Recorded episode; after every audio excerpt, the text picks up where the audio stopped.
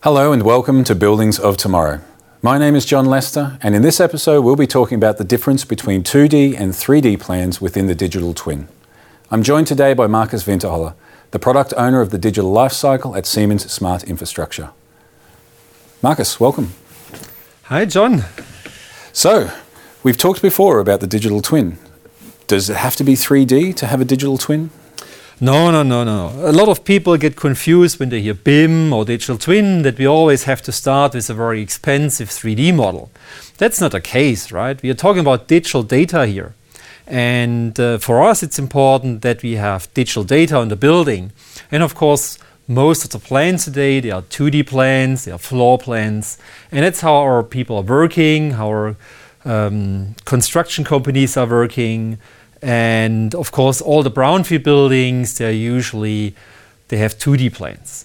And that's perfectly fine, right? As long as we can get a hold of a digital copy of these plans and we can read some data and digitalize this data, we are absolutely fine to create our digital twin uh, based on this 2D data.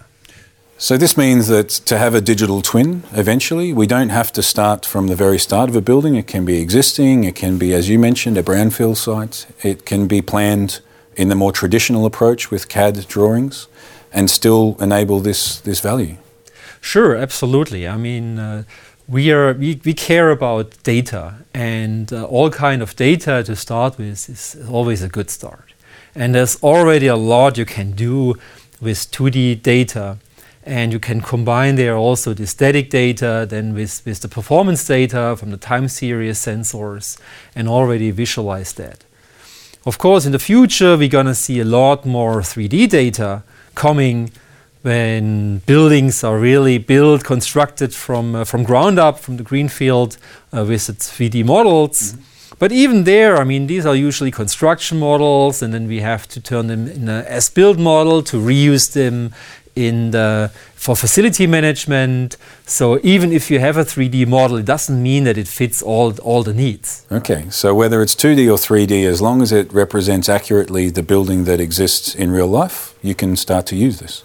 Exactly. And there are a lot of 2D plans that contain more information about the actual building and all the sensors that are in the building available than a 3D model that is just uh, an architecture model, for example, that only the facade and not even the rooms in there, right? This is barely a start, isn't it? Yeah. So I better start with this 2D plan with more information in there than with an empty 3D shell, right? Is if you had a complete 3D model, are there some things you can achieve with the 3D that you can't achieve with the 2D model?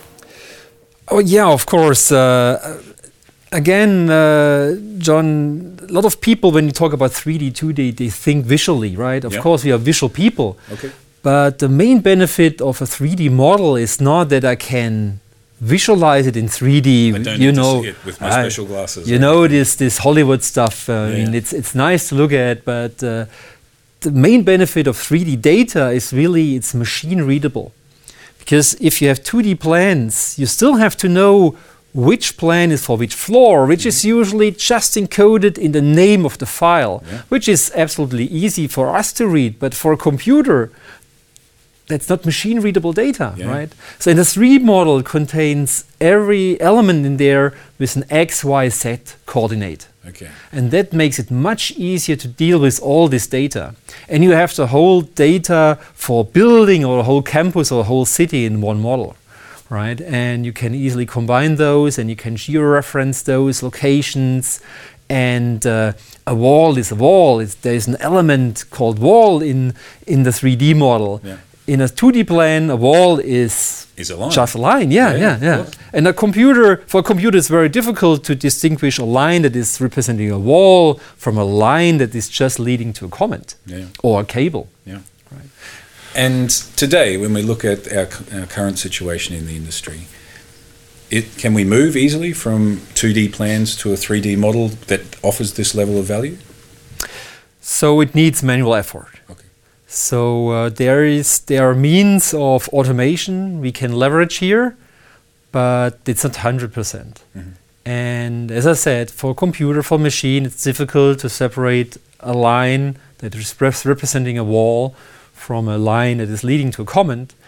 We can guide our engineers and also customers that they create 2D plans uh, with CAD tools in a way that they already have a lot of information that is easily machine readable. Mm-hmm. That's already possible today, and we have guidelines to do that, mm-hmm. and it makes life easier to make then uh, almost fully automatic a 3D model out of a 2D plan. Mm-hmm.